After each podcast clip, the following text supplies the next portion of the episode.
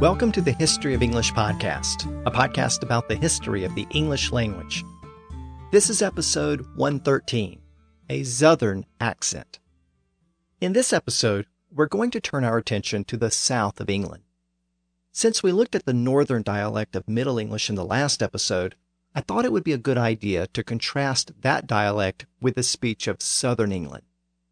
So this time, we'll look at some of the unique features of this old southern dialect and we'll see how developments in this region informed some of the modern differences between northern and southern speech in Britain. But before we begin, let me remind you that the website for the podcast is historyofenglishpodcast.com, and you can sign up to support the podcast at patreon.com slash history of English. When I was visiting England in the 1980s, I was standing at Victoria bus station late at night. Three of us were waiting for a bus, three strangers. One of them was from the north of England. I can't remember where, but um, I think it was Yorkshire somewhere. Another was from the south of England, I think somewhere around Kent. And there was me, the Australian. And seriously, I was doing the interpretation between the northern person and the southern person because I had trouble understanding each other's dialect, I suppose. That was listener Catherine from Australia recounting her experience with the north south linguistic divide in England. And as we've seen in the podcast, this divide has existed for centuries, and it certainly existed in the early Middle English period. Last time, we explored the Middle English dialect of Northern England we saw that some of the features of that dialect survived into modern Standard English, and some of them were lost over time. Meanwhile, in the south of England, people spoke a different dialect. And we know from medieval writers that the dialects were so different at each end of the country that the respective speakers sometimes had trouble understanding each other. And as Catherine suggests, that can still happen today. In this episode, I want to focus on the Middle English dialects spoken in the far south of England, generally speaking in the region south of the River Thames. Now, I said dialects because there were really two distinct dialects in this region. The people in most of this region spoke a dialect which modern scholars call the Southern dialect of Middle English. This region roughly corresponds to the Old Wessex region, where the West Saxon dialect of Old English was spoken. As you may remember, that was the dominant dialect of Old English. It was where the Anglo Saxon capital of Winchester was located, and from the time of Alfred the Great, it was the main dialect used for English documents up until the time of the Norman conquest. Since the English language changed so much after the conquest, scholars don't use the term West Saxon to refer to this dialect after that point. Once we get into the Middle English period, this dialect is simply known as the Southern dialect. Now, I said there were two Middle English dialects in the far south of England. The other one was the dialect spoken in the far southeastern corner of England, around Kent. This was also a distinct dialect in Old English, called the Kentish dialect. And for the period after the conquest, scholars refer to this dialect as either the Kentish dialect or the southeastern dialect. While there are some notable differences between these two southernmost dialects, they have a lot in common and share many of the same basic features. So, for purposes of this episode, I'm mostly going to focus on the things they had in common, and I'll treat them as essentially one common dialect region. Now, before I go any further, I should mention that there was a vast region in the middle of the country between the dialect regions of the far south and the far north. The region in the middle is known as the Midlands, but in the Anglo Saxon period it was called Mercia. So the Old English dialect of this region is called the Mercian dialect. But as we move into the Middle English period, scholars divide this middle region into two separate dialect areas called the West Midlands and the East Midlands.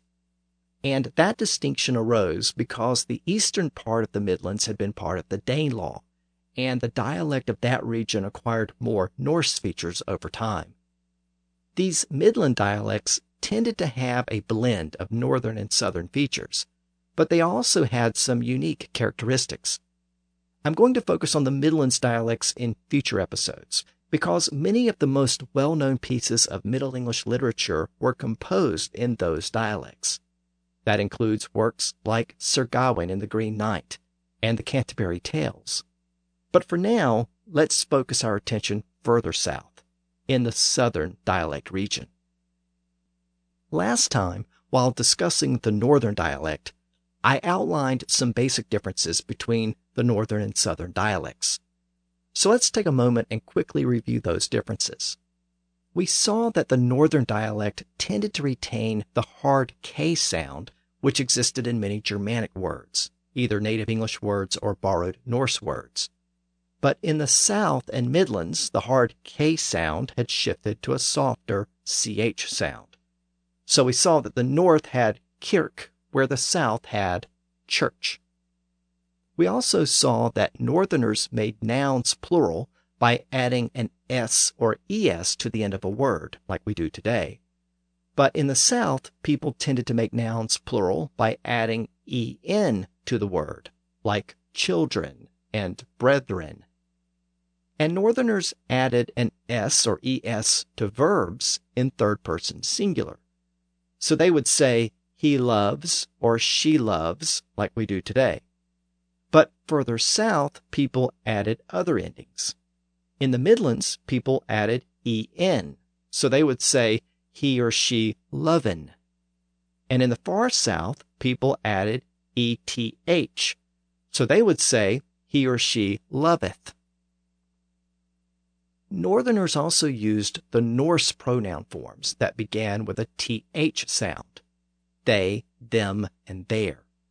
But in the South, people tended to use the more traditional Old English forms that began with an H sound he, hem, and her. And last time, I also reminded you that Northern speakers held on to the original long A sound, ah, in many native English words so in the north, a heavy rock was a stan instead of a stone, and a person's residence was a ham instead of a home. Again, those were the original Old English pronunciations. But in the South, that vowel sound had changed to aw, meaning those words became ston and hom, now spelled with an O. And that vowel sound would change again during the Great Vowel Shift from aw to O, producing stone and home. The main point being that the vowel sound was much more conservative in the North. And as we'll see a little later in the episode, that's still the case with some other vowel sounds.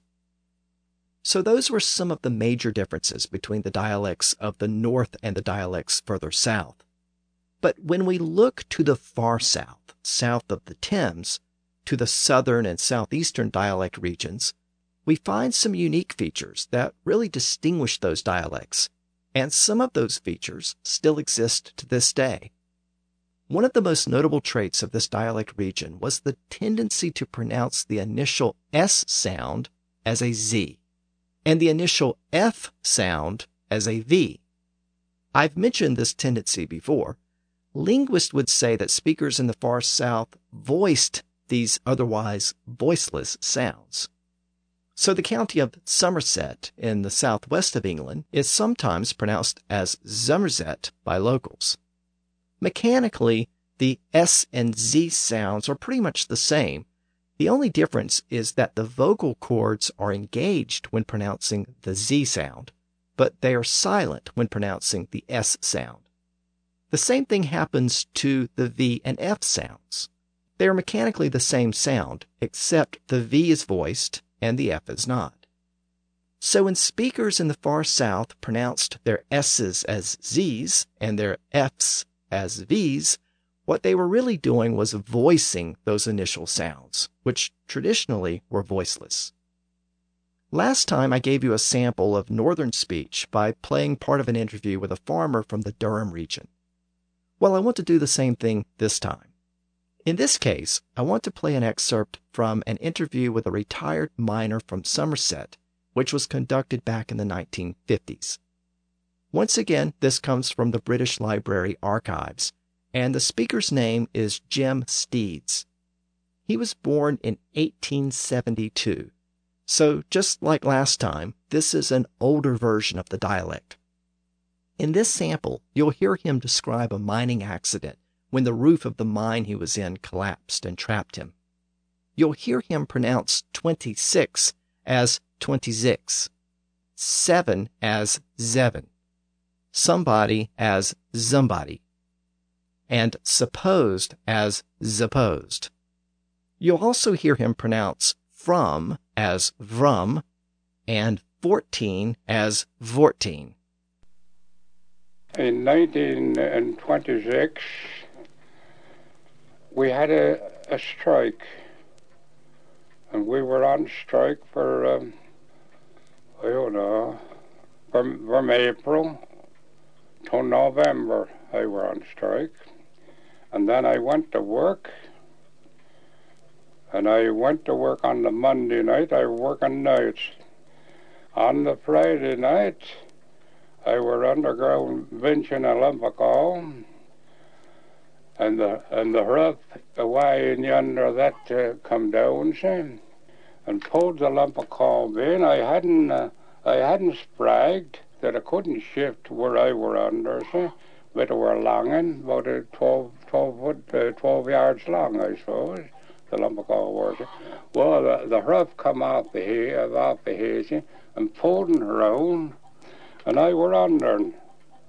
And uh, as I were coming down, I shouldn't come, and I come out under, because I, cause I were up under, you see, because I hadn't spragged, I couldn't hurt my shin out if it, it did, but when the roof come down on it inside, and he uh, skinned I as I were coming out under from my shoulders down to here. And then I were caught. And my trousers, the two legs of the trousers down each side, both seams were busted open. And I were under and they gotten out and gotten, well, I told them to get a sledge and wedge and see if they could break them, but they couldn't break the lump because the the the Navajo were somewhere about a seven ton.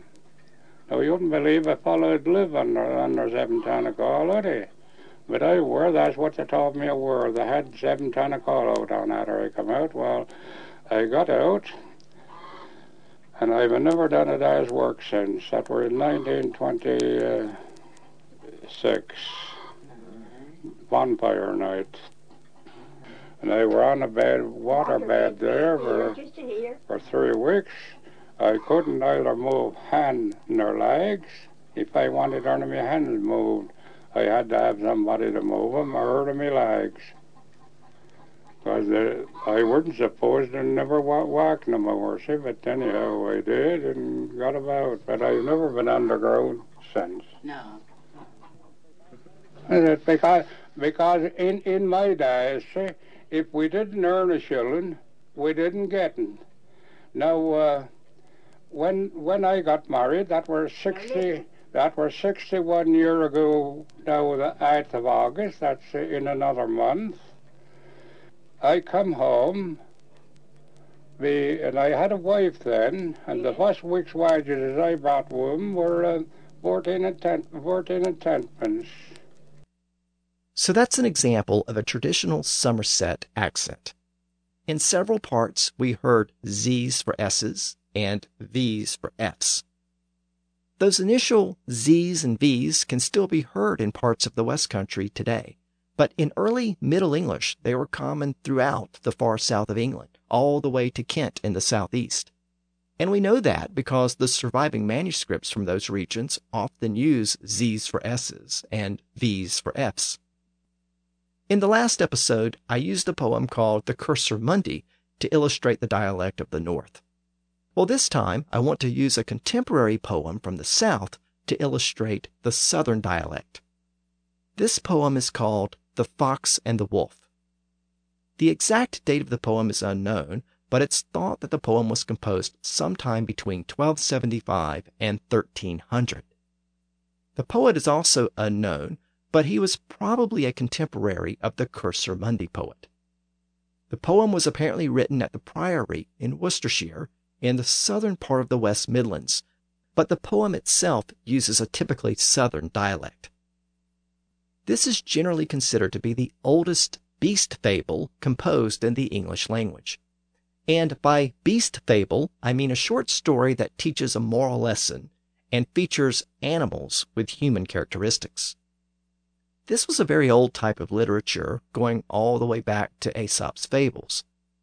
By the current point in our overall story, around the year 1300, these types of fables were being written in Latin and French, but they weren't common in English. Now, English poets had featured animals in their stories, like the owl and the nightingale, which we looked at in an earlier episode. But that poem was a debate poem. We don't really have an English fable featuring animals until now. This particular poem was actually based on a popular set of fables that had been composed in French and featured a character called Reynard the Fox. This fable also features Reynard as the main character. Now, last time I noted that the northern dialect had a higher percentage of Norse words since it had once been part of the Danelaw. Southern dialects had fewer Norse words, and in fact, this poem, The Fox and the Wolf, doesn't have a single word which can be traced back to Old Norse. However, it does have a fair number of French words.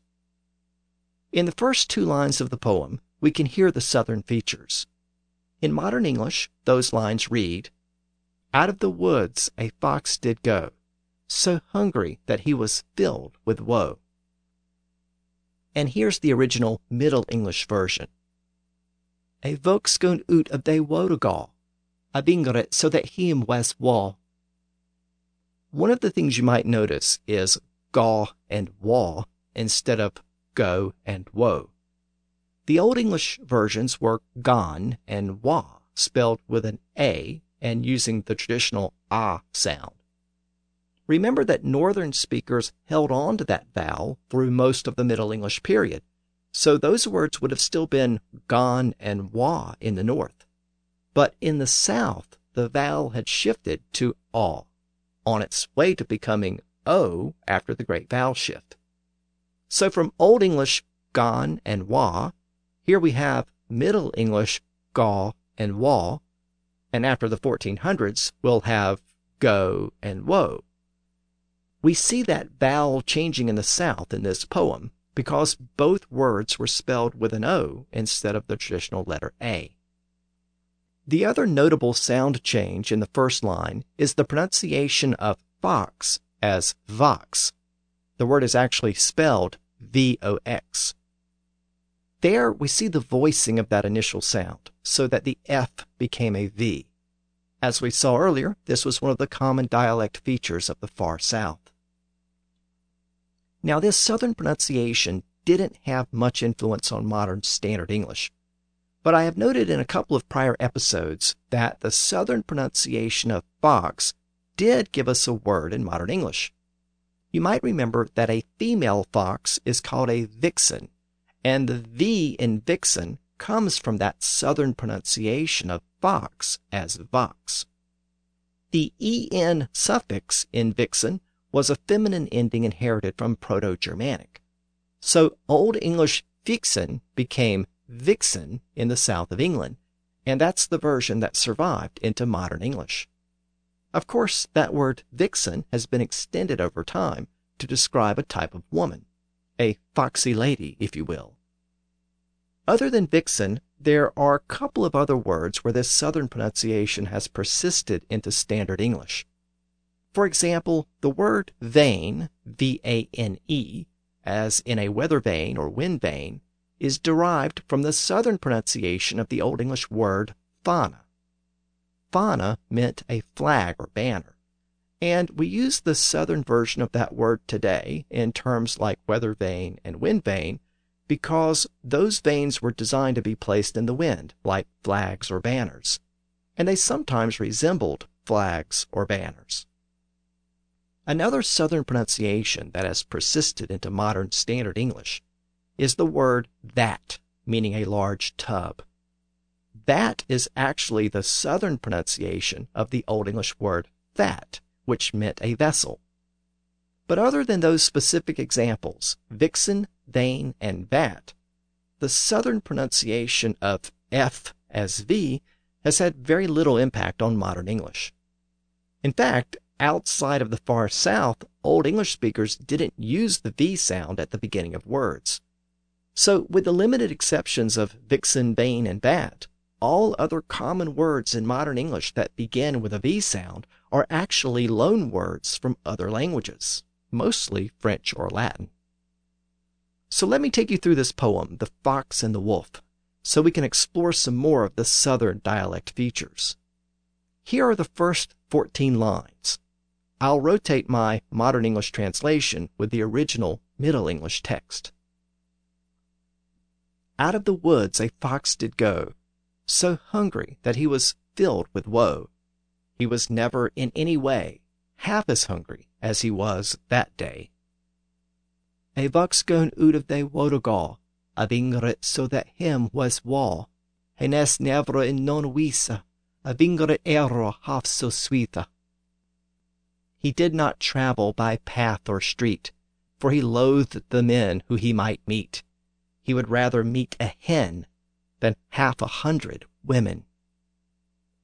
He ne held neither way ne straighter, for him was loth man to mate. Him were a lever maten on hen than half an hundred women. He struck out quickly over all, such that he soon saw a wall. Within the wall was a house. The fox was eager to check it out, for he thought his hunger to quench, either with meat or with drink to drench. He struck Sweetha over all, so that he offset on a wall.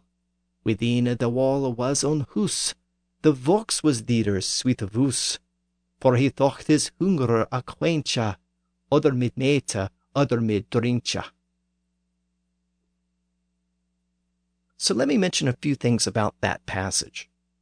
At the end, we see the word trincha for drink.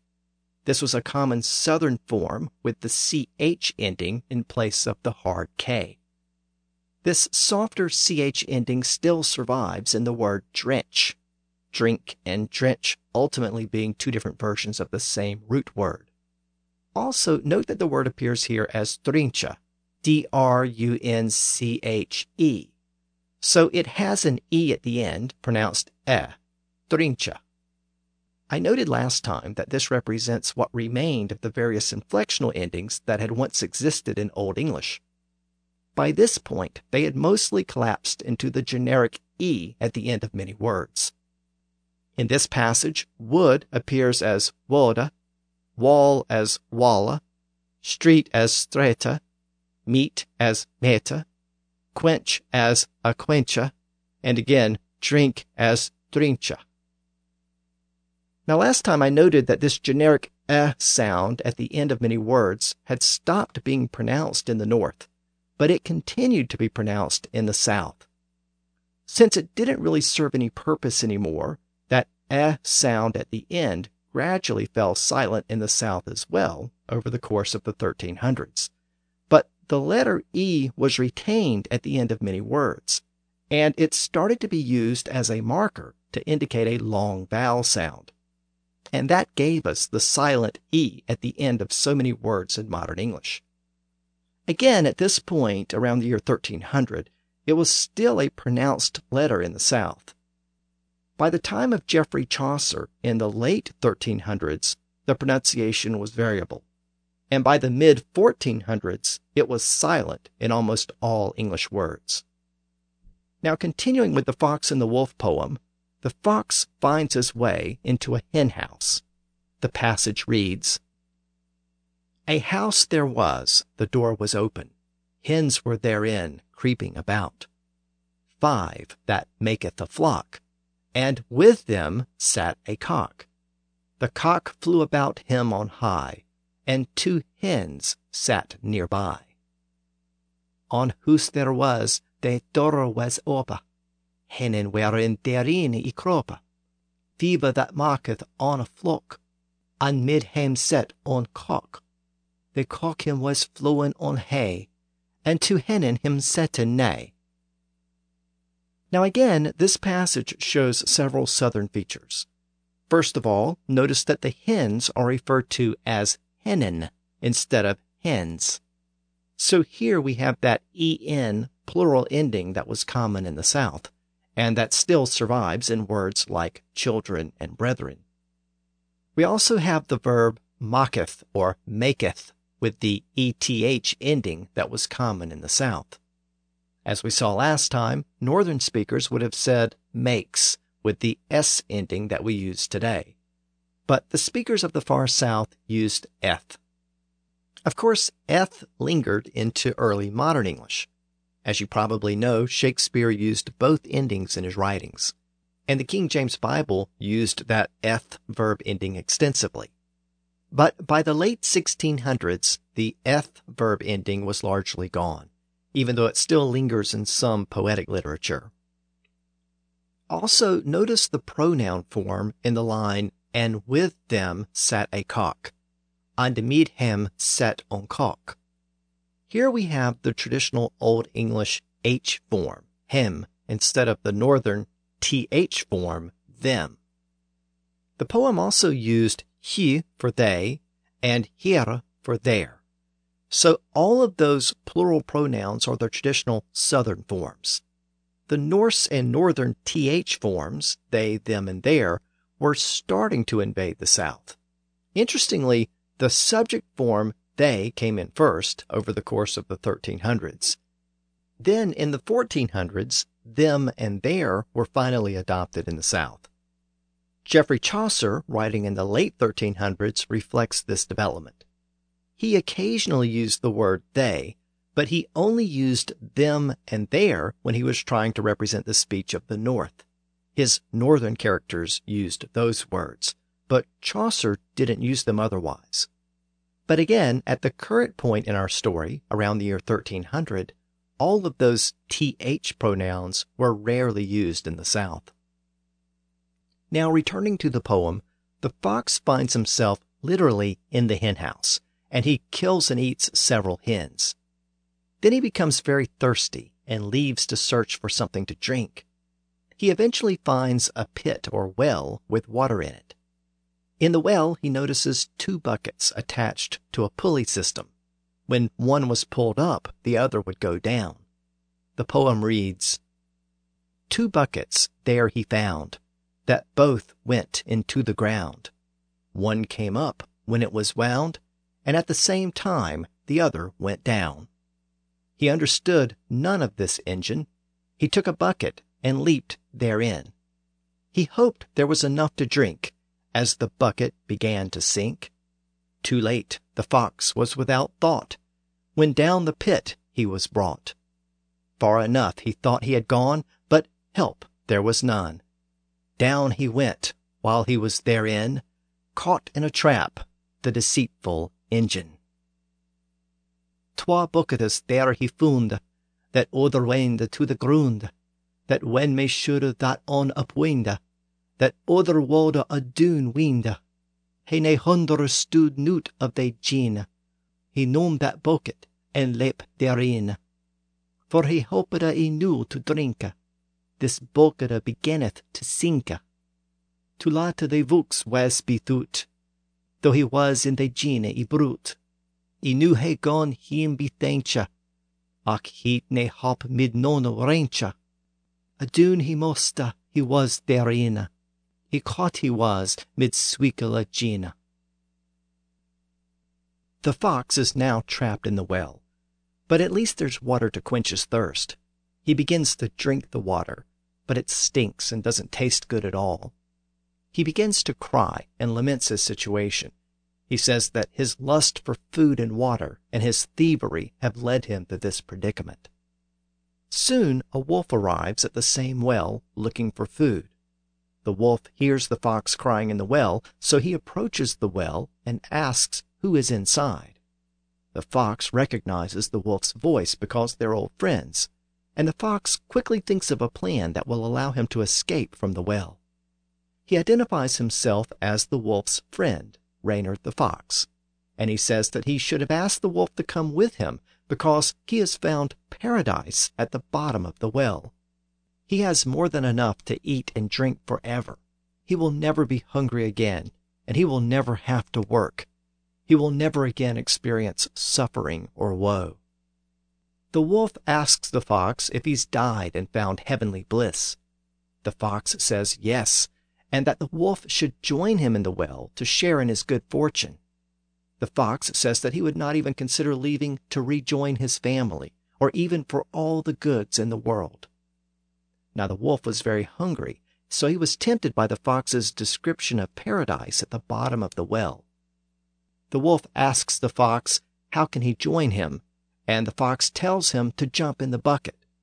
Of course, the fox was sitting in the other bucket at the bottom of the well, knowing full well that as the wolf went down in one bucket, the fox would rise in the other.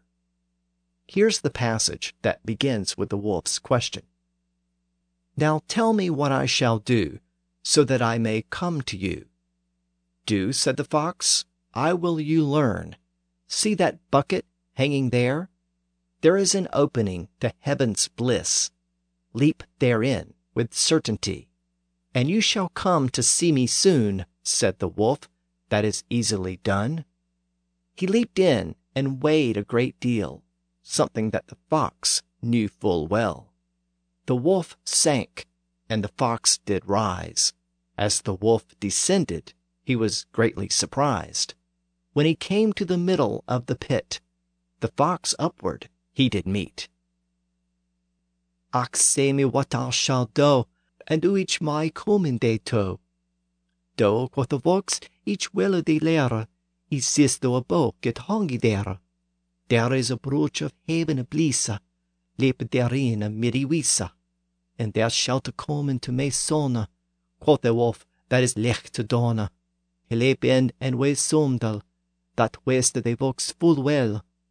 The wolf gone senka, the vox risa, the gone the wolf a sora grisa. The he come a mide de puta, the wolf a dene vox oprud meta.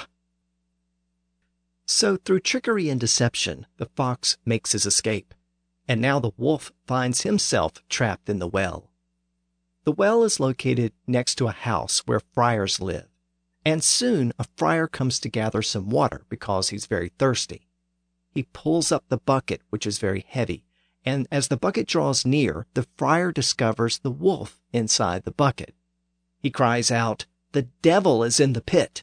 and all the other friars come running to the well with sticks and spears, and they beat the wolf as he runs away. The passage reads The friar pulled with all his strength for so long that the wolf he did see. He saw the wolf who was in sight. The devil is in the pit, he cried. To the pit they all began to go, all with pikes and staves and stones. The frere made all his mine tay, so long that he ta'en a wolf he say. For he say ta'en a wolf der sita. He grada, the devil is in the pita. To the pita he gone and gone, all amid picas and staves and stone. Each man used what he had.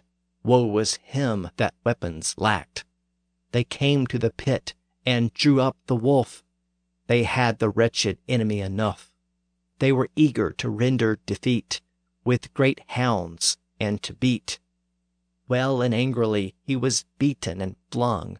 With staves and spears he was stung. The fox tricked him, for he found no bliss, and from the blows he found no forgiveness. Each one with that he had, woe was him that wept the nada. You come into the pizza than a wolf updraw. The head of the wrench of foemen he know. That were an egra him to slater, with great hundas and to better. Well and rotha he was his swung, mid staves and spears he was his stung. They vox becharred him midi wisa, for he ne fon nones kunis blisa, ne hof forgivenessa. So that's the fox and the wolf. a poem composed around the year 1300 in the southern dialect of Middle English. Now, I pointed out that the poet spelled a word like fox as VOX to indicate an initial V sound. Other F words were also respelled to reflect that pronunciation. Words like find and frogs to vind and vrogen. But what about S words like sit and say and sin, all of which were used in the poem? Did the poet spell them with a Z or Z to indicate how they were often pronounced in the South? Well, no, he didn't. And that's because the letter Z was still not a common letter in English. So let me explain. The letter Z or Z has its origins in the Greek alphabet as the Greek letter zeta. But Latin didn't really have the Z sound, so the Romans dropped the letter from their version of the alphabet. Eventually, the Romans started to borrow a lot of Greek words, and they needed to represent that Greek sound. So they added the letter Z back into the alphabet, and they put it at the end. But they only used it for Greek loanwords where they needed to represent that Z sound. Now, if we jump forward to England during the Anglo Saxon period, Old English had the Z sound in the middle and at the end of words, but the letter Z was rarely used in Latin, so Old English scribes tended to follow the Latin practice. They occasionally used the letter in loan words, but they rarely used it for native English words. They only used the letter S, the way we still do in a word like houses. We use an S even though it has a Z sound. And that was the common practice around the year 1300 when The Fox and the Wolf was written. So in the poem, the poet just used the letter S. However, about four decades later, a religious text was composed in Kent in the far southeast corner of England called Ayenbite of Inwit, literally the remorse of conscience. And in that text, the letter Z is routinely used to represent the initial Z sound in many of those southern words. So, for example, sin is spelled as Zenne, Z E N N E. And from that point on, we find the letter Z being used more and more for native English words which had the Z sound. So, even though the fox and the wolf didn't use the letter Z, it was about to become much more common in English documents. Now, that Kentish spelling of sin as Z E N N E points to another important development in the Southeast, and that was the changing pronunciation of the vowel sound in that word. Notice that the Kentish version of the word sin was spelled with an E, not an I. So why was that? Well, it has to do with something I mentioned last time the changing nature of the sound represented by letter Y. The word sin, S I N, was actually spelled with a Y in Old English. It was usually spelled S Y N N. And last time I noted that the letters I and Y had distinct sounds back then. The letter I represented the long E sound, which we still use today in a word like pizza. And it also represented the short I sound found in a word like pit. Meanwhile, the letter Y represented a similar sound, but the lips were rounded when it was pronounced. So the sound was more like E. Now you might remember that the I and the Y sounds merged in the north and east of England. People stopped rounding their lips for the Y sound in those regions. So I and Y ended up sounding the same. And that meant that they could be used interchangeably. And since modern Standard English emerged from the East Midlands region where this happened, we often find those two letters representing the same sounds today. So when the I and Y became interchangeable, the word sin lost its original Y and it acquired its modern spelling with an I, S I N. This is also what happened to words like king, kin, K I N, and pit, and kind and mind and first and thirst, all of those words originally had a Y, but they were eventually respelled with an I after the sounds of the two letters merged. Again, that was the case in the north and east of England, which extended down to London, where modern Standard English emerged. But things were different in other parts of the country. In the southeast, in Kent, the E sound of Y shifted to an E sound, and scribes there started to spell those words with an E. That's why that poem from Kent spelled the word sin with an E, as Z E N N E. And that's also part of the reason why the dialect of Kent was considered a unique dialect. Now, the reason why I mention this specific change in the Southeast in Kent is because it had an influence on modern English. Kent was located just downriver from London, so speakers from that region mixed with other speakers in and around London. And some of those Kentish pronunciations took root over time. For example, the opposite of right was lyft in Old English. When the Y and I sounds merged in the north and east, it became lift. So the opposite of your right hand was your lift hand. But down in Kent, where the Y sound became eh, the word was pronounced as left and spelled with an E, L E F T.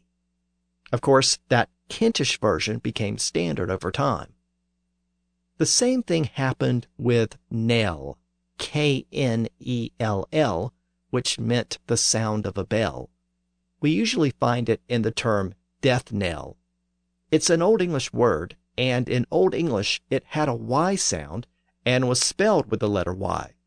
But as the sound changed around the country, the Kentish version became knell, spelled with an E, K N E L L, and that's the version that survived. The same thing happened with merry, as in Merry Christmas. Again, it originally had a Y and a Y sound, but modern English uses the Kentish version spelled with an E and an E sound. Now, I've told you that the Y sound merged with the I sound in the north and east of England, and in the far southeast it became an A sound spelled with an E. So, what about the rest of the country, specifically the remainder of the South and the West? Well, for much of the 1300s, most speakers in those regions kept the original sound of Y, that rounded E sound. But scribes in those regions did something very interesting. They began to spell those words with a U instead of a Y. It isn't entirely clear why they did that, but it was probably because the sounds of Y and U were very similar. The Y sound was U and the U sound was U. Both had rounded lips. And since the Y and I were becoming interchangeable in other parts of the country, it's possible that scribes in the South and West didn't want to create confusion by continuing to use the letter Y in those words. If they used a Y, it might suggest an I sound. So in many parts of the South and West, they started to use the letter U instead because they thought its U sound was close to the U sound of letter Y. Now, this was the case throughout the Fox and the Wolf poem, which I just discussed. Time and again, the poet spells words with a U instead of a Y. So, for example, that word sin was used by the poet, and he spelled it S U N N E. So, like most of these words, sin was spelled with its modern I in the north and east, with an E in the southeast around Kent, and with a U in much of the south and the west. This reflected the difference in the various accents. The poet also spelled the word kin, meaning a relative, with a U, he spelled it C U N N E. He repeatedly used the word pit to describe the well where the fox was trapped, and it was spelled P U T and P U T T E. I mentioned that word knell as in a death knell. Well, the poet also used that word, and he spelled it C N U L. Thirst, filth, and mind were also spelled with a U. Again, this was common throughout much of southern and western England. and these U spellings also had an influence on modern English. Take the word busy, B U S Y. It seems like it should be spelled B I Z Y. Well, as we saw earlier, scribes didn't tend to use the letter Z for native words, so busy has an S for the Z sound. But what about that U? Well, the word busy was originally spelled with a Y, and it experienced the changes I just described in the various parts of the country. The word busy reflects a blend of these dialects. It has the pronunciation that was common in the north and east of England, where the Y sound merged with the I sound. That's why the vowel has a short I sound today. But the spelling is the version that was common in the south and west of England, with the letter U. And that gave us the modern spelling B U S Y. The word bury, B U R Y, has a similar story. Notice that F U R Y is fury and J U R Y is jury. But B U R Y is not bury, it's bury. Fury and jury are French loanwords that came into English with the letter U representing a U sound. But bury is a native English word which was originally spelled with a Y. The modern pronunciation with the a sound is the Kentish pronunciation, and the spelling with the letter U is the spelling from the south and west of England. So I think the main thing to take from that discussion and the discussion about the letters I, Y, and J from the last episode is that these regional accents complicated English spelling. And it's a small part of the reason why English spelling seems so random today. Letters that had once represented very specific sounds were now being used in different ways. Sometimes they were used as a marker to indicate a specific vowel sound, like the use of I in the North, or the soon to be common use of silent E at the end of a word. These letters no longer represented a particular sound, they were just markers. We've also seen that in much of the country, the I and Y became interchangeable. Last time we saw that the I sometimes got lost in a word because of the flowing script of the period. That was especially true when it appeared beside a U or an M or N or L or another I. So in those cases, it became common to replace the I with a Y to help indicate the vowel sound. But as we've seen in this episode, sometimes the opposite took place. An original Y was replaced with an I. That often happened in the North and East because the two letters represented the same sound in those regions. Meanwhile, the far southeast developed a different pronunciation of that Y sound, so scribes in that region used an E. In other parts of the south and west, scribes used a U when spelling the same words. And in several recent episodes, we've seen that the original long A sound, ah, was changing in the south of England, and scribes there were now using a letter O for that sound but scribes in the north continued to use letter A. So you can start to see why modern English spelling is such a mess. Letters were starting to be used in new ways, and regional accents required different spellings in each part of the country.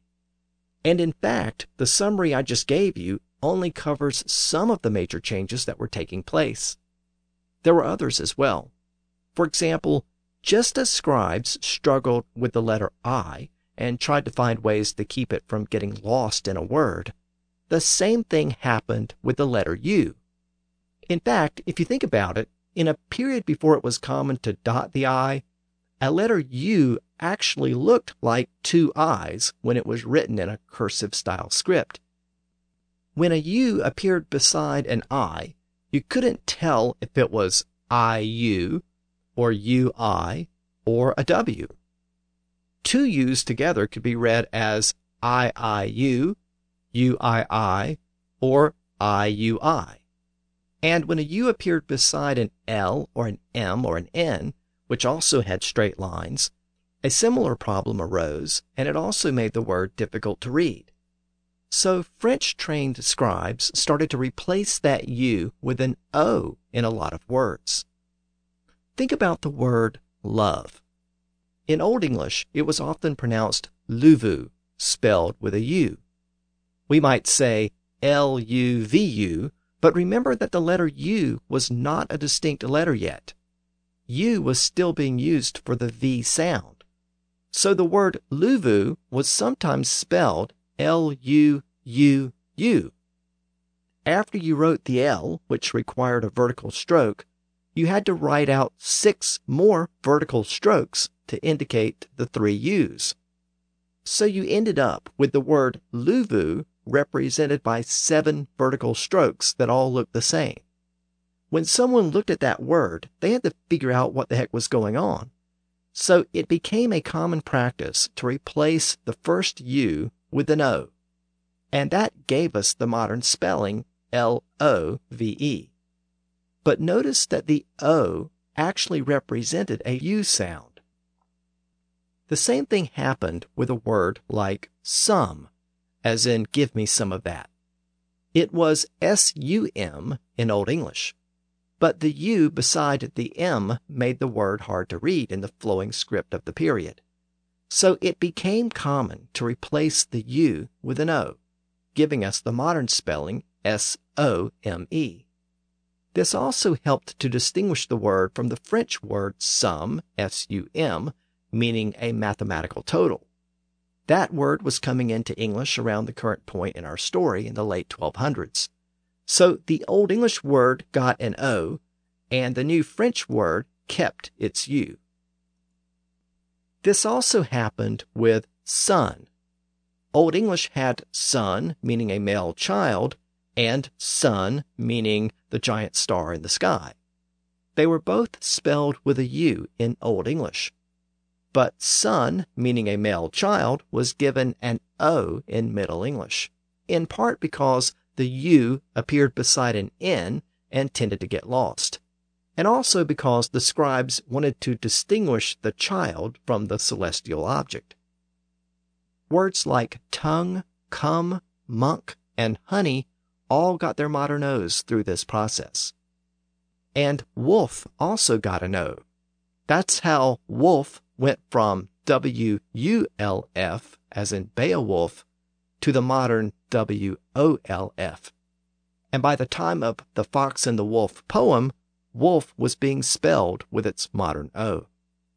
That's why it's common in modern English to represent the short U sound, uh, with either a U as in cup, tub, or shut, or with an O, as in love, come, or monk. But here's the thing that a sound in those words is actually a Southern innovation. In the Old and Middle English periods, it was actually uh, as in look and book. Think about the difference between put, P U T T, and put, P-U-T.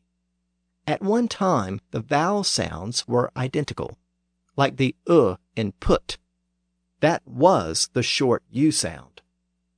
But a little later in our story, in the 1600s, that short U sound started to change in southern England from U to uh, from the vowel in put to the vowel in put. As I said, this happened in the South, including London.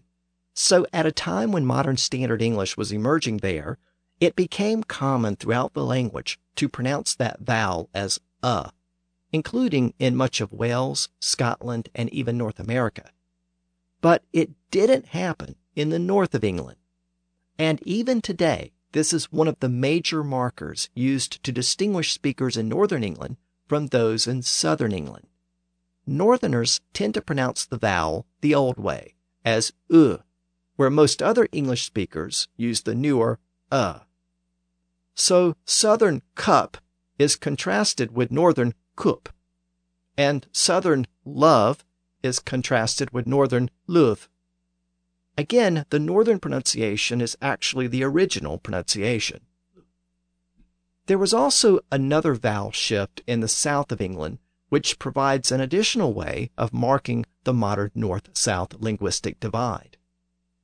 During the 1700s, in the south of England, the flat a sound in words like bath, path, laugh, and grass shifted to an ah sound and became bath, path, laugh, and grass. In some parts of England today, this is considered a posh feature, but it's actually standard throughout southern England.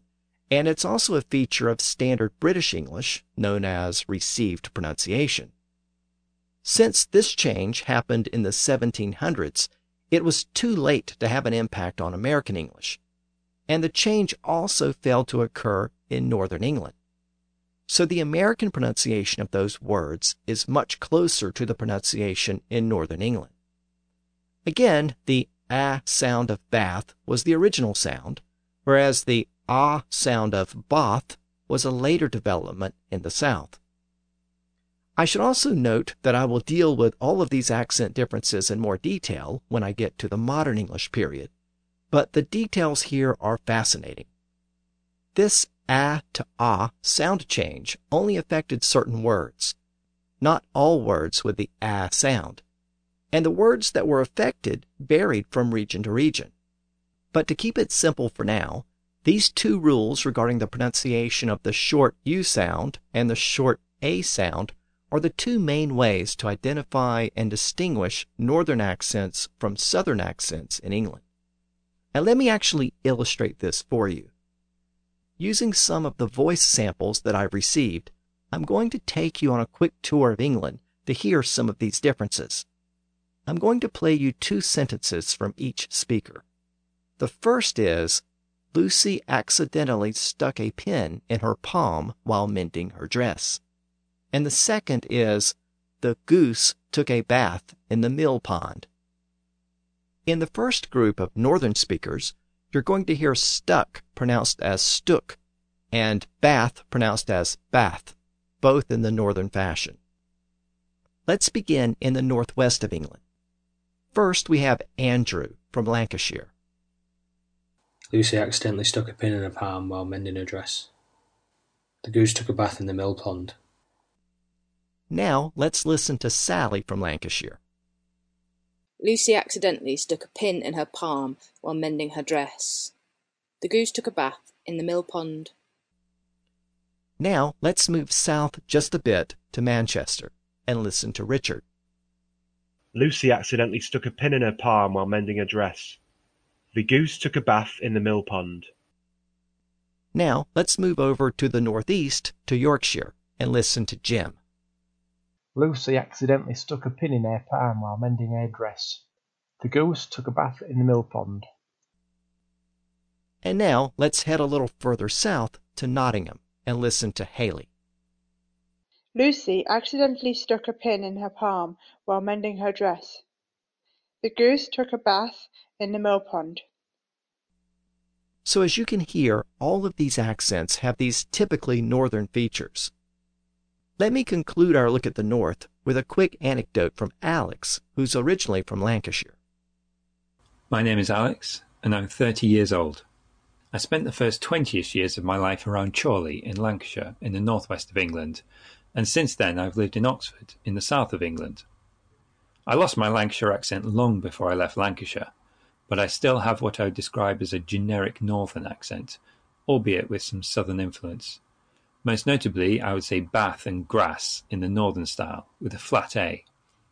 My U sounds, on the other hand, show a mix of influences. I say pub like a northerner, nearer the back of the mouth, and cup in the southern style, nearer the front. Now remember, these two northern vowel pronunciations, stuk and bath, were the older and more traditional pronunciations. They shifted to stuck and bath in the south in the early modern English period. So let's listen to a few southern examples. First, we have James from Exeter in the far southwest. Lucy accidentally stuck a pin in her palm while mending her dress. The goose took a bath in the mill pond. Now let's move to the southeast to London and listen to Matt. Lucy accidentally stuck a pin in her palm while mending her dress. The goose took a bath in the mill pond. Let's conclude with a quick anecdote from Bettina, who also speaks with a Southern English accent, and who encountered this ah versus ah issue when she moved to America. I've been in, living in New York for the past 14 years. Interestingly, my children my twins were seven years old when they came to America, and they speak with a British accent, but will say words that they learnt in America uh, in an American way. So, for example, I would say that my daughter played a brass instrument, which is how I would say it coming from the south of England, London. And she says that she plays a brass instrument, um, which to me sounds like she comes from the north of England, but that brass, I believe, is the American way of saying brass. I hope you found all of that interesting. I know a lot of you are looking forward to the part of the podcast where we explore the evolution of modern English accents. And I wanted to start that process here with the accents in Middle English. It's also great to finally be able to use some of the voice samples that I've been collecting over the past couple of years. By the way, I'm still collecting those, especially if you speak with a regional or a non standard accent. You can always leave a sample on the voice samples page of the website. I have lots of standard accent samples, but if you have a regional accent or an accent that's a little different, that's the kind I'm still looking for. And as we eventually transition into the modern English period, I'll use a lot more of those samples to help illustrate how modern English accents developed. So with that, I'm going to conclude this look at the North-South linguistic divide in England. Next time, we'll return to some etymology, and we'll see how a measurement revolution was taking place around Europe in the late 1200s and early 1300s. These changes were the product of several technological innovations, and we'll see how these developments shaped the English language. So, until next time, thanks for listening to the History of English podcast.